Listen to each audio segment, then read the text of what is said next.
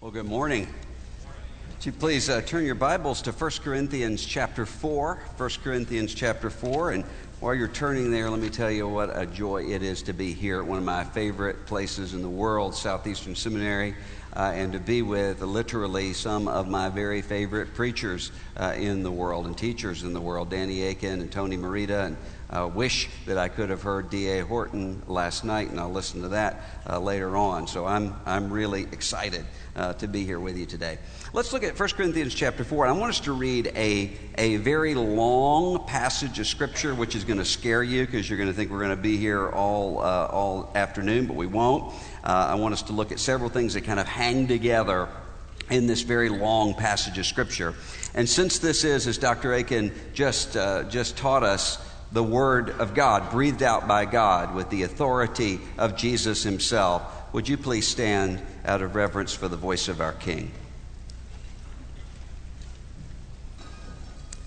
The Holy Spirit says to the Apostle Paul, I do not write these things to make you ashamed, but to admonish you as my beloved children.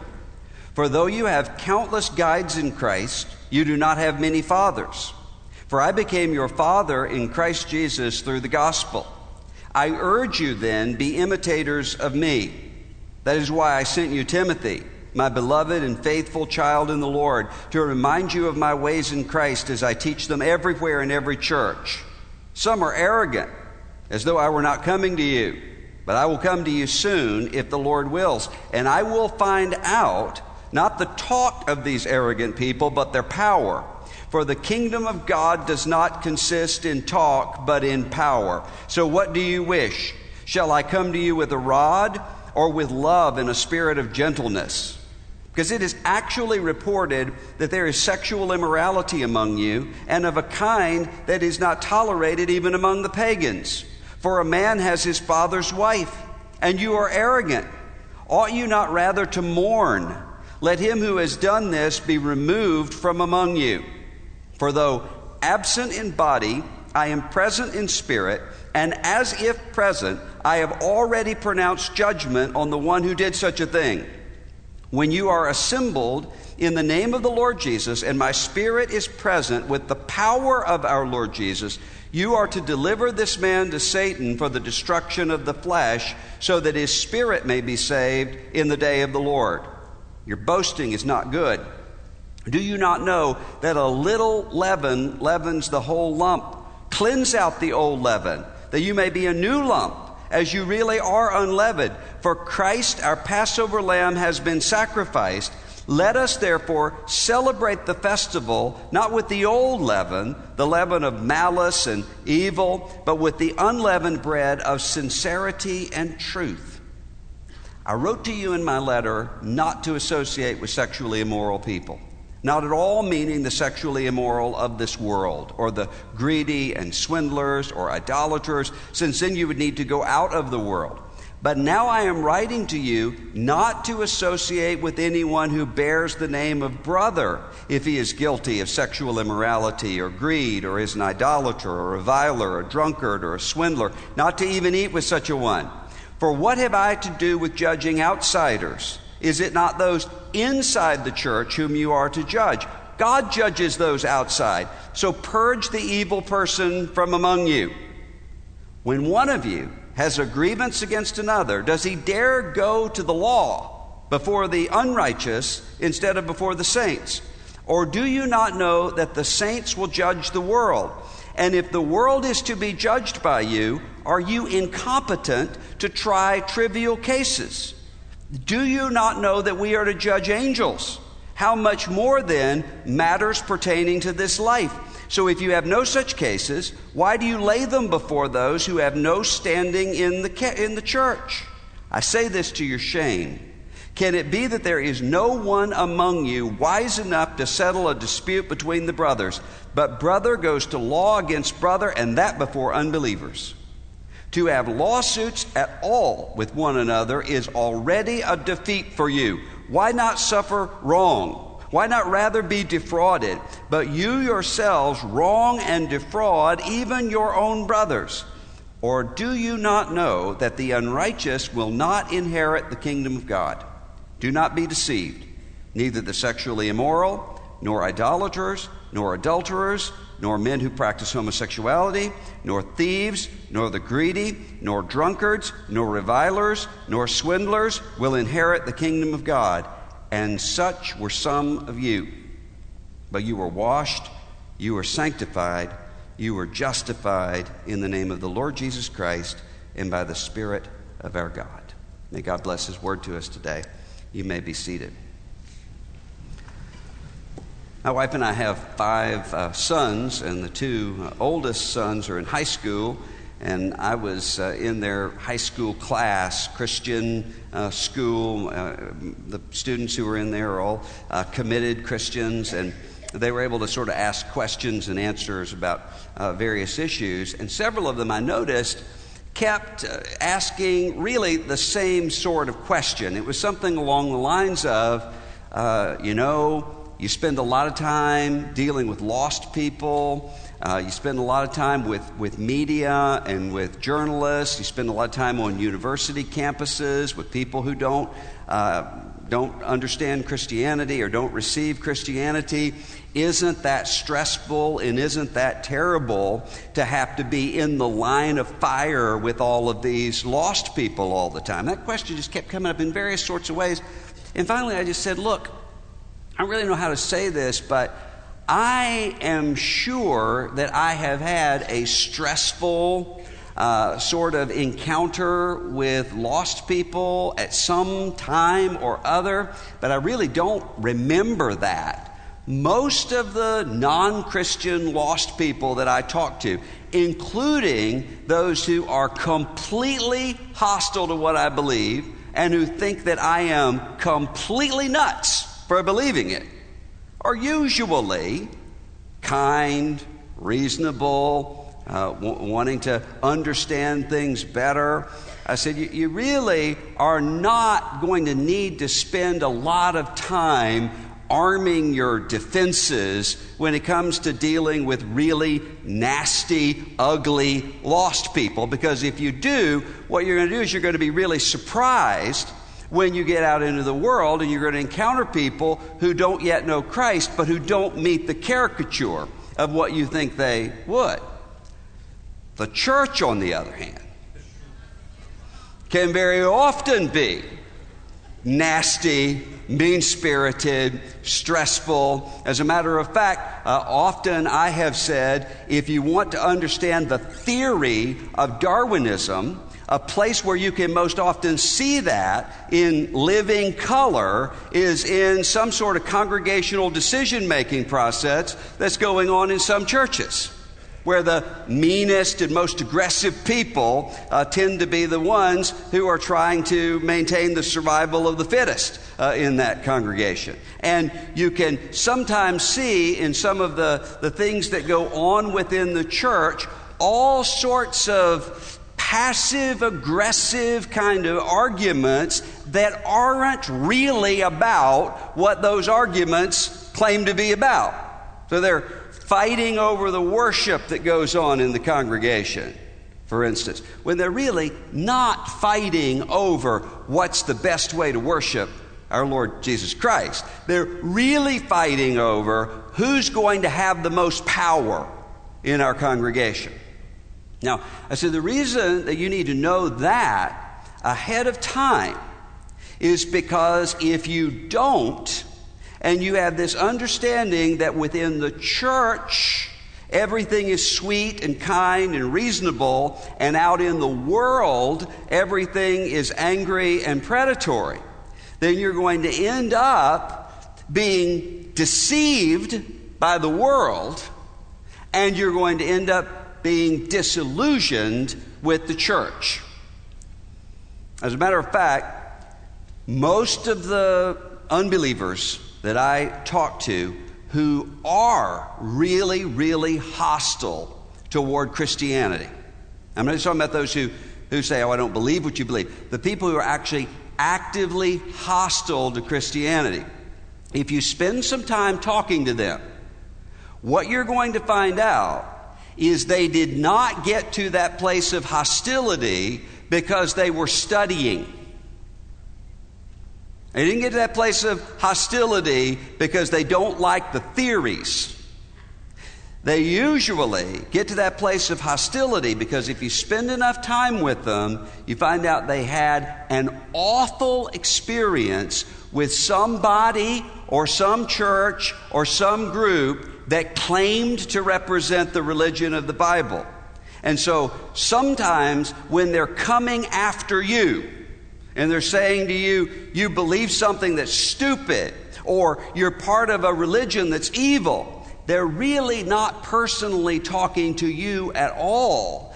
They're often speaking to a dad or a mom or a Sunday school teacher or somebody uh, in a classroom somewhere that approached them with something that was deeply hurtful to them. And so when they think about the gospel and when they think about Christianity, they're not thinking about Jesus. They're not thinking about the text of Scripture, they're thinking about that.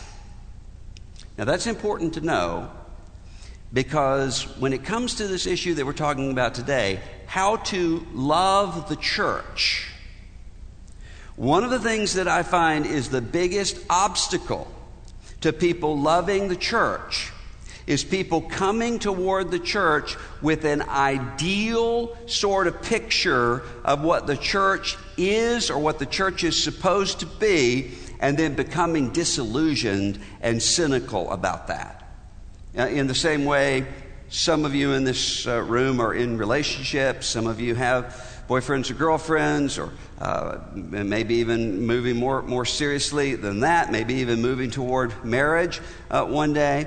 And one of the things that I've noticed is if you start talking to somebody about their relationships, and you say, Tell me about your girlfriend, or tell me about your, your boyfriend, if they're in the beginning stages of infatuation with that person, then sometimes they will say things like, there is absolutely nothing wrong with her. She is completely perfect. He is everything that I could ever want or expect.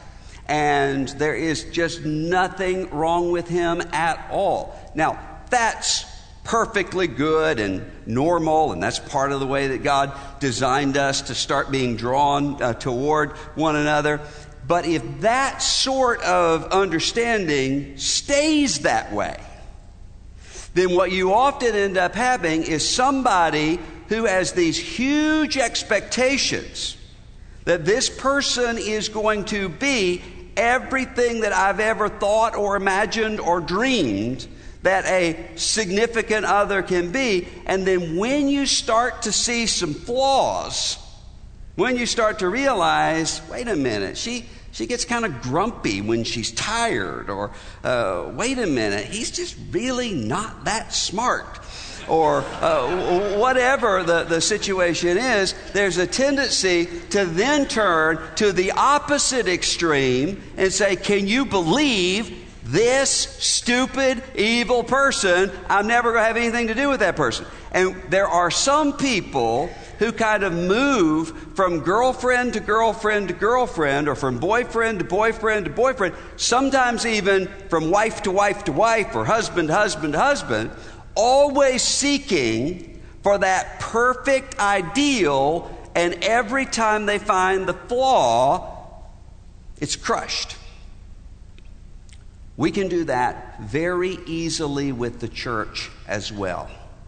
That's one of the reasons why, for those of you who are uh, on college campuses right now, or those of you who are going to be on college campuses in a short period of time, campus ministry is fantastic.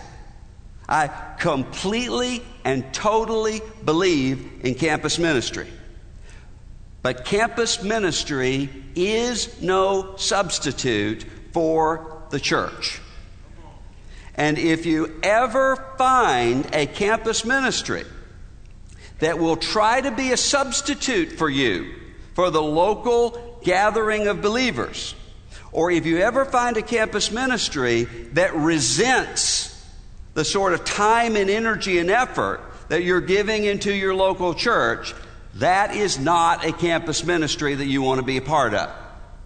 You want to be a part of a campus ministry that is equipping you for your presence in the church, not a campus ministry that is drawing you away from the church. Why? Because a campus ministry can sometimes give you sort of an illusion of the presence of Christ and the energy of, of Christ in a way that the church doesn't simply because you're around people who are all the same age that you are. And you're around people who are all in the same situation you're in. Nothing wrong with that. That's, that's great as long as it's equipping you to come into the life of the church. But sometimes what we want to do is say, well, my campus ministry is so exciting. And then I come into my church and I have all of these squabbles, or it's boring, or the music is off key, or somebody's uh, teaching isn't good enough. The scripture, though, says to us that we are not to expect a perfect, idealized church because Jesus and the scriptures from the very beginning are talking about the church as flawed and broken and filled with human sin and filled with human finitude, and nonetheless is the very focal point of what God is doing in the world today. Notice in that passage that we just read, Paul's writing here to this church in Corinth, a really diverse, uh, cosmopolitan, a seaport city, a lot of things going on in the culture of Corinth that are shocking uh, to the mind of, of uh, Jewish and Christian people. And Paul writes to that this letter that sounds kind of threatening. And that's what we just read. Paul says, uh, you know, kind of the, the equivalent of a father yelling up the stairs, Do you want me to come up there? That's what Paul's doing here. Do you want me to come and deal with you? Because when I come and deal with you, I'm not going to be dealing with the words that these arrogant people are giving. I'm going to be dealing with their power. So you better be ready to bring the power because the kingdom of God does not consist in words, but in power. He says there are things going on in this congregation that are deeply, deeply wrong. Now, it's important for us to understand in this passage and in others that simultaneously the scripture is giving you a realistic picture of what can go deeply wrong within the church. And yet, even with a church that is about as dysfunctional as you can possibly imagine, he speaks of the glory and the centrality of the church. Now, notice, notice what that looks like. There are several different images that are here in this passage that are important for us to understand. The first of those is the church as family of God. Notice, notice what the, the scripture does here. Paul writes and he says that you've got a lot of guides, you have a lot of gurus, Paul says. You have a lot of experts, you have a lot of teachers. He says, but you do not have many fathers. He said, but I became your father in the gospel of Jesus Christ. Now, what's the difference between a guide and a father? We need guides. We need GPS. We need uh, people to train us in our jobs or whatever it is that we're, we're doing. We need teachers in our high schools. We need, we need all of those things. But that's a very different thing than a father.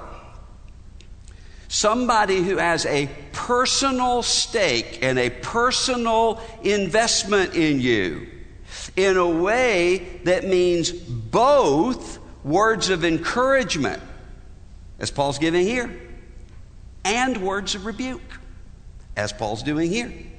But those words of encouragement and those words of rebuke are for the exact same purpose, which is for the building up of that child in the faith. Now, on down into this passage, Paul will talk about the one who is called brother. Again, using this language of the family within the church. This, this happens repeatedly in the scriptures. In the church, we are brothers and sisters to one another, and within the church, God has given to us fathers and mothers. There are some of you in the room right now who don't have a father in your life, don't have a mother in your life. Maybe you don't even know your father is. Maybe your parents split up when you were, you were very young, or maybe you, lived through sort of endless kind of dysfunction. Maybe you even had a horrifically abusive parent. One of the things that can sometimes happen is that people can assume because that's the case for me, because I don't have that role model and I didn't have that intact family, then that means that I am doomed to sort of live out all of the dysfunctions that I have brought with me. No. If you are in Christ, you actually are not without father, mother, brothers, sisters, family. Because in the family of God, within the church, we are called to teach one another, to guide one another, to love one another. There are fathers and mothers mentoring and nurturing and guiding. There are brothers and sisters who are bearing one another's burdens. The family within the church is a true and real reality. So that when the scripture is speaking to us about who we are in Christ, the scripture is all the time and repeatedly saying, Do not find your primary identity in your flesh. Now, your family is important. Family is critically important. That's why the scripture gives so much direction about how we're to act as children to our parents, as parents to our children, as husbands to wives, and wives to husbands. But the family is not ultimate. That's why Jesus uh, consistently is saying when people come in and say, Your mom and your brothers are outside. Jesus, let me tell you who my mom and brothers are the one who hears the word of God and follows it.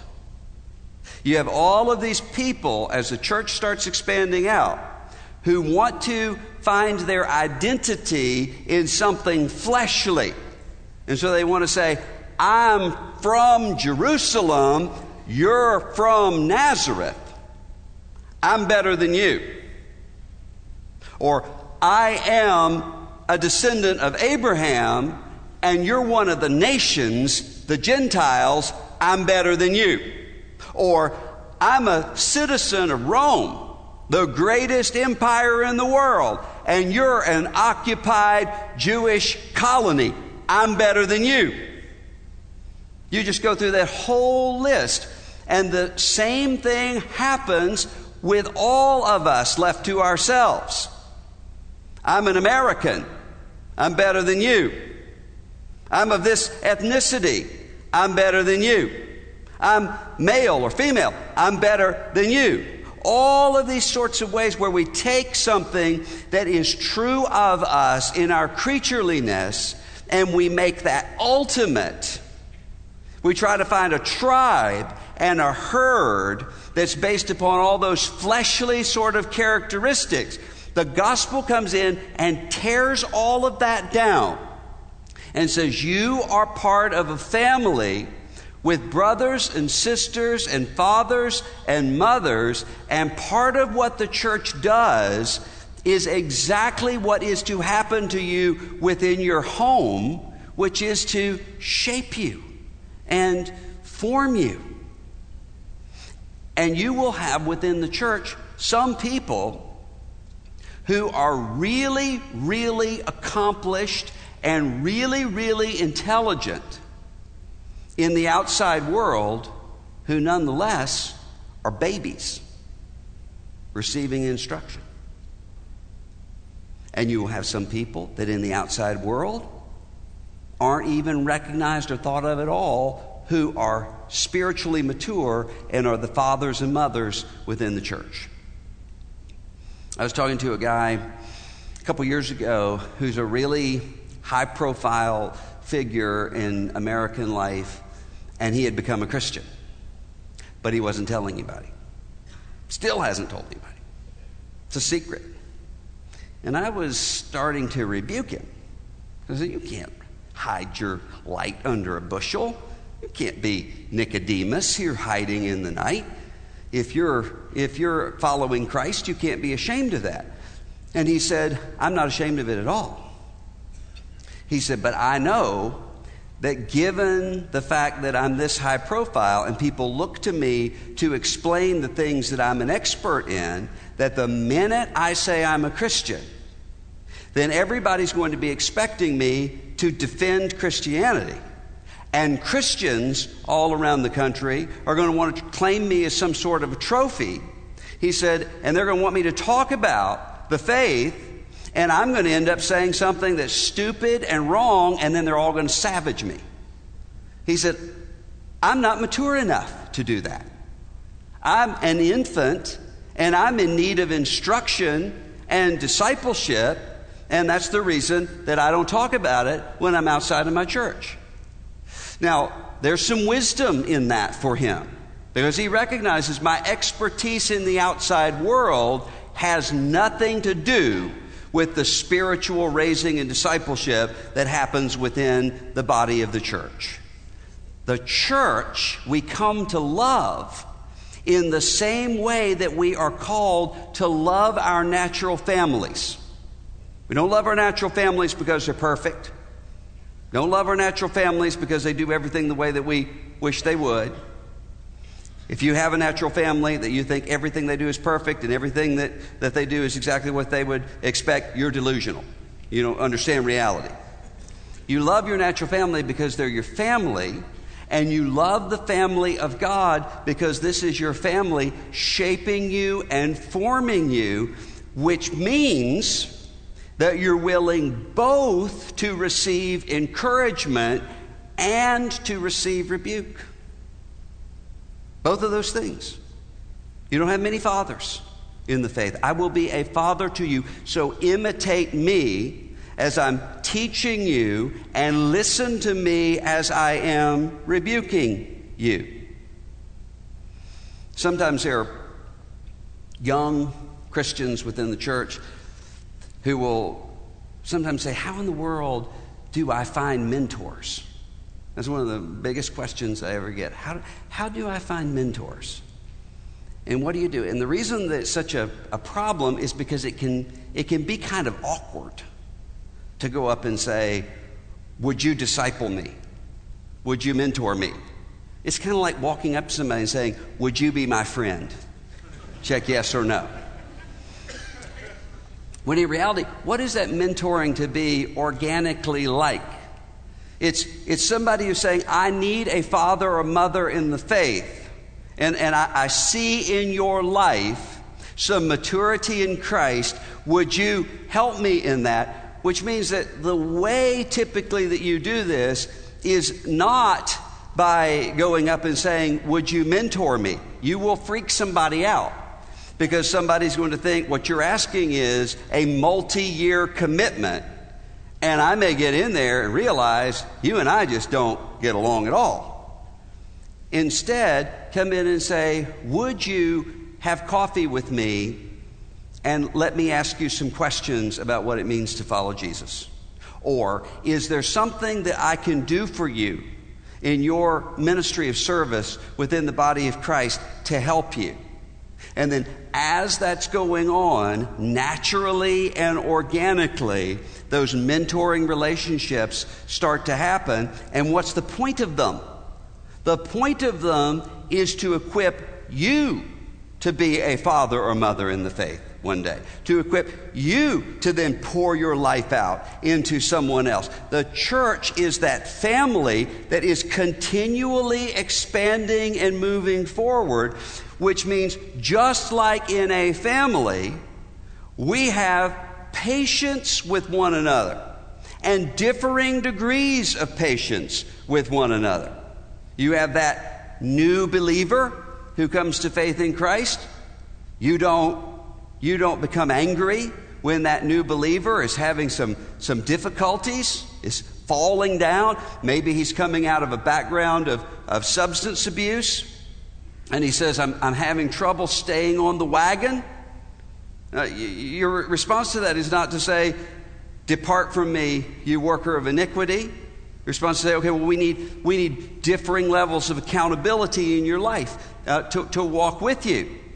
Uh, at the same time, just as you would have a different level of accountability for your two year old in a household, two year old little brother is screaming and on the floor because he doesn't get what he wants. You don't call the police. You know, he's a two year old. If dad is screaming on the floor because he doesn't get what he wants, he needs some intervention in his life. Same thing happens within the family of God. When we come into the church, we are learning to love brothers and sisters. We are learning to love fathers and mothers within the family of God. But notice also, it's not just family. What we also see in the church is we learn to love it is the presence of Christ. Now, this is an odd passage of Scripture at first glance to read if we're talking about learning to love the church love the church. This is talking about kicking somebody out of the church. But notice why. Notice what's happening here. Paul writes to this congregation and he says, You have some arrogance within your congregation. You have arrogance because you think that unrepentant sin within the body can just continue. Now, why is Paul saying that? He's saying that because the church at Corinth had too low of a view of the church of Jesus Christ. They had no distinction between the sort of things that would happen on the outside and the sort of things that are to happen on the inside. And he says, the, the, the reason for this is arrogance, as though you're not called out to be distinct and as though you're not going to give an account before the Lord Jesus Christ. He says, What's happening here is significant and important because I'm saying to you, do not have anything to do, do not even eat with someone who is involved unrepentantly in sexual immorality or all of these other lists of, uh, of, of issues. But he comes on to say, I am not talking about the sexually immoral of this world. If he hadn't said that, then what would have happened is we in our Christian subculture would have said, We're better than those lost people out there. And so we would have said, Hmm, she's living with her boyfriend. I'm not even going to talk to her or to, to eat with her. Oh, this is, this is somebody who's addicted to cocaine. I'm not going to have anything to do with you at all. Oh, this is somebody who's been embezzling money from a bank. I'm not going to have anything to do with you at all. He says, not to withdraw from those who are all of those things within the world. Because what do I have to do with judging outsiders? It is those on the inside of the church that I judge. He says, I am telling you not to have anything to do with the one who bears the name of brother. Don't gather together around the Lord's table with someone who bears the name of brother or sister and who says, I refuse to allow Jesus to be Lord over this area of my life, whatever that area of life is. Why? It's not because Paul's saying for us to be punitive. It's not because we're saying, get out of here. We don't want your kind around here. No, he says you treat those people exactly the way that you would someone on the outside. How do you treat the people on the outside? With meanness? No. With anger? No. With exclusion and, and marginalization? No. How do you treat those on the outside? You bear witness to the gospel. And you make a distinction between what it means to be a Christian and what it means to be a non Christian. So, what Paul's saying here is if you have somebody who says, I am not going to repent of my sin, and you are saying you are treating this person as a member of the church, and you're gathering around and you're taking the Lord's Supper with one another, you are saying to that person, everything is right between you and God. You are reconciled to God. Which would be the equivalent of doing door to door evangelism, just going door to door and saying to whoever opens the door, Congratulations, you're going to heaven.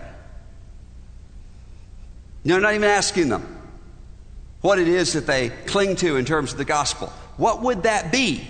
That would be an act of hatred for your mission field because you would be actively deceiving people that they could come to the presence of God apart from Christ. Same thing is happening here. Paul doesn't say whether or not this man who's involved in this really, really scandalous immorality, he doesn't say whether or not this person is a Christian or not. We don't know. You treat him as someone who is in need of the gospel. If you follow that pattern that Jesus gave to us, you confront that person, person refuses to repent, you bring someone else with you, you confront that person, that person refuses to repent. Ultimately, you bring it before the whole congregation, and if that person refuses to repent, you do what? Paul says you hand them over to Satan, which means what? You count them as being in the outside world. Doesn't mean they're irredeemable. It means that you count them as someone who is part of your mission field rather than one of your missionaries. And what does Jesus say? If that person repents, Matthew 18, you have gained what? A brother. So the Spirit speaks when the church takes the Scripture and says what's happening here doesn't line up with the Scripture. Ultimately, those who really know Christ, Jesus says, My sheep hear my voice and they follow me. And how do we as sheep follow Jesus? We don't just line up and, and have a perfect line following our shepherd. Your rod and your staff, they comfort me because our entire Christian life is listening to the voice of a shepherd, which is like if you've ever seen maybe a preschool teacher taking a group of kids through, through a mall Come on, come on, Johnny, get over here. Uh, you know, uh, okay, come over here, Emma. Don't, don't, uh, don't, don't do that. Claire, don't, don't hit Connor. Uh, she, she, with her voice, she's, she's kind of herding them on along. That's exactly what happens with us. God comes in, something's going on in our lives. We're deviating out of here. God brings something into your life. Maybe it's somebody comes in and and gives you a, a, word of encouragement or rebuke. Or maybe it's a situation in your life that will cause you to realize, wait a minute, I'm going in the wrong direction. Or maybe it's the body of Christ coming in and saying, wait a minute, you really don't want to do what it is that you're doing. Why is that important? It's because the scripture is telling us here that the church is not just a club where we come to learn information. If that's what the church is, it's just a place where you can come and receive Bible teaching, you can do that with podcasts. And you don't have to put, you know, get dressed. You just lay in the bed, listen to podcasts. You can drive a car and listen to podcasts. You listen to a podcast while you're playing video games. If you, if you can multitask. No. When we come into the gathering of the church and we hear the word of God, when we, we eat together at the Lord's table, when we instruct one another and worship together in psalms, hymns, and spiritual songs, the reason that is so significant and important is because Jesus said, Where two or three are gathered in my name, what? I am there among you where the church is gathered in covenant, it doesn't matter if it's a four person cell group in China listening for the sounds of footsteps on the outside to haul them off to jail, or whether it is a congregation of 30,000 people in South Korea singing out in the open or anything in between. Jesus says, I am there with you. The church is the temple of God made up of living stones. Jesus is present with you, which means what? The Word shapes you and forms you. Sometimes people say, I, you know, I don't remember. I had one person say to me, I, I grew up in church all my life but I don't think I could give to you a single sermon outline that I ever had from my pastor. This is somebody who's kind of thrown by that. I said, I don't care. It, it's not necessary for you to know, here are all the ways the Word has shaped me. What's necessary is that there, the Word is shaping you in ways you don't even know. The songs that you are singing together as a congregation, the conversations that you are having within the church, sometimes are things that are going to show up when you are on a deathbed with Alzheimer's. You don't even know that you're, you're there and you feel yourself as an elderly person that you never would have imagined yourself to be and you feel yourself slipping away into death, and you're able to say, God, have mercy upon me, a sinner. Or you're able to say, The Lord is my shepherd, I shall not want. Or you're able to say, Just as I am, without one plea. Or you're able to say, Great is our God. Those, those shaping patterns of the church is because when we gather together in worship, the scripture says, You have come to Mount Zion. So when the church is gathered in the name of Jesus, you are surrounded, the book of Hebrews says, by uncountable armies of angels. And you are standing in the presence of Jesus Himself. The church is that temple and you go back and you read your Old Testament and see what happens with the temple. The temple is a blessing because the temple shows you God is with you. I am your God and you are my people, and I haven't left you by yourself because I'm right here with you in this building. But if you go walking into the temple of God to sacrifice a pig,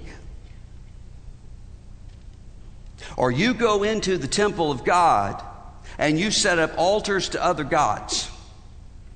Or you go into the temple of God and into the Holy of Holies when you have not been appointed as a high priest.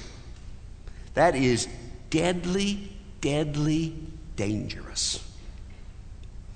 That's why Paul says to this church don't get together and take the Lord's Supper like you're at a buffet.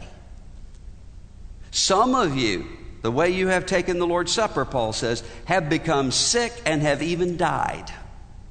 Why? Because the Lord's table is happening in the presence of Jesus. His body is serving the bread and the cup, and He is there among you. You cannot take that lightly. And when you have within the body a group of people that you're saying to the outside world, this is what we mean when we say saved. And you say, but I'm not going to pay any attention to that. Or, but, ah, you know, this is just the way I am. You are bringing things into the presence of God that God is going to deal with. He says, the church here is the presence of Christ. So we love the church because we love Jesus. If you are an Israelite in the time of King Solomon, you're not able to say, I love God, but I hate that tacky building they've got out here. Wish they just plow that down. I don't want anything, anything to do with that. No, no, no. That's, that's where God is. That's where God's special presence is. And if you're in the new covenant, you cannot say, I love Jesus, but I can't stand the church. When the church is his body, his presence. That's, that's like saying to your friend, I like you, but I can't stand being with you or talking to you. That's how people end up in these catfish situations where they, they just fall madly in love with somebody that they've never met or heard from at all, and they just exchange text messages uh, back and forth. And what often happens in those situations is that somebody finds out this is either a scammer or this is somebody that I really can't stand to be around. And as one woman I was talking to me said, you know, I was I met him for the first time. I was there with him uh, over a weekend, and I couldn't wait to get back home so we could text back and forth with one another. Why? So she could imagine that he's the kind of guy she'd actually like to be around, rather than this unimpressive jerk that she was actually with. A lot of people do that with the church. I want Jesus because I want the Jesus that I can construct in my mind. And the Jesus I construct in my mind is the kind of Jesus who is always saying to me, you know what, do whatever that you want to, I understand. Bless your heart. The presence of Christ is there. The family of God is there. But notice also, the signpost of the kingdom is there. Paul says part of your problem is you come together and you can't get along within the church. You have arguments within the church. And what do you do? You take those to unbelievers. You go out into the outside world with the problems that you're having in the church. And what are you saying? You're saying we are incompetent to deal with these things. Why? Because you don't recognize and know what's actually going on in the church is you are being shaped and trained for the future of the kingdom of God. That is why we are all given spiritual gifts. And we are all to be serving within the church. Not just sitting here and receiving instruction, but we are all to be serving within the church and all in, in multiple different ways. That's not the equivalent as you're thinking through what your spiritual gift is, it's not the equivalent of a personality profile. It's the equivalent of saying, I am part of this living, active body. I am part of this living, active temple. And God is showing me through that that I have a place. I don't know what it is. Know what I'll be doing, but I have a place in ruling and reigning with Jesus forever and ever and ever and ever. Do you not know that you will judge angels? You learn that within the context of a church, most often in situations where the audio doesn't sound very good, or somebody's forgotten to put the chairs up the way they're supposed to. Or Mr. Joe falls asleep during the service. Or the lady giving her testimony says some crazy stuff that you're embarrassed about in front of the people that you invited to church. All those human foibles going on within the congregation. The, the, the person who is singing and cannot carry a tune the, the, the person who is coming in and is, is ministering to somebody else, that is shaping us and forming us for the future in little training wheels kinds of ways. And as we do that, what do we constantly remember? We remember this last section that we are sinners in need of grace. You love the church because the church reminds you who you are. He says, Don't be arrogant. He says, Don't you know that people will not inherit the kingdom of God who fill in the blank? And as he's saying that, there is no doubt people in the congregation there at Corinth, when that's being read out, who are saying, Mm hmm, that's exactly right. Looking over at so and so. Yep, will not inherit the kingdom of God. You, Mr. Swindler, will not inherit the. Paul says, such were some of you. All of us within the church, within the body of Christ, are being reminded constantly we are not standing here because we have some sort of natural born right to be here. We are standing here even though we are sinners who deserve to hear from Jesus nothing other than depart from me, you workers of iniquity, into the fire created for the devil and his angels. And through the shed blood and ongoing intercession of Jesus Christ, he speaks to us, You are my beloved child in whom I am well pleased. The church is where we are constantly confessing our sin. The difference between the church and the world is not that the church is full of moral, upright, together, superior people, and the world is not. The difference between the church and the world is the difference between constant and ongoing repenters and those who think they have nothing for which to repent. Lord, have mercy. And those who don't. So we love the church because the church reminds us that we're not lovable. Church reminds us that we're criminals before God. And that that actually is good news.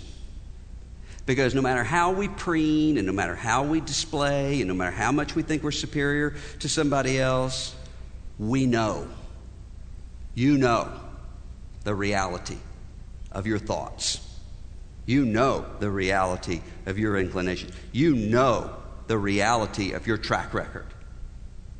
The church is a living, visible, ongoing reminder Jesus knows all that too, and he is not shocked. He is not walking away. He is saying, confess it,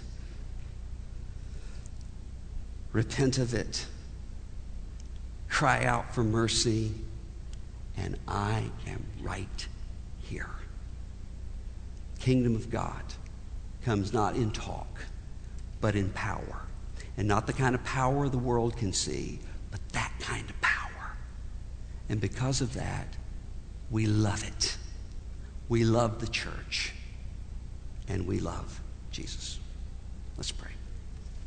Lord, I'm praying for the men and women in this room. Some of them, uh, Lord, you have uh, right now thriving and in good and, and healthy uh, churches. Some of them uh, right now, Lord, are kind of drifting Maybe even people in here who have not yet come to know Christ. They're not brother and sister yet. And if that's the case, Lord, would you let that person know? Would you, would you let that person know that now is the day of salvation? There may be others in this room who have the opposite problem. They may be followers of Jesus, but they're constantly accused and they're constantly thinking, I'm a failure and I'm never going to measure up. Lord, would you speak a word of reassurance to that person? Would you speak to that person and give the clarity that we are not standing before God with our gold stars on some chart? We are standing before God with the cross of Jesus Christ. And Lord, would you help all of us to be the people who can serve one another? Love one another, strengthen one another, and point the outside world to what the kingdom of God is. We ask this, Lord, in Jesus' name.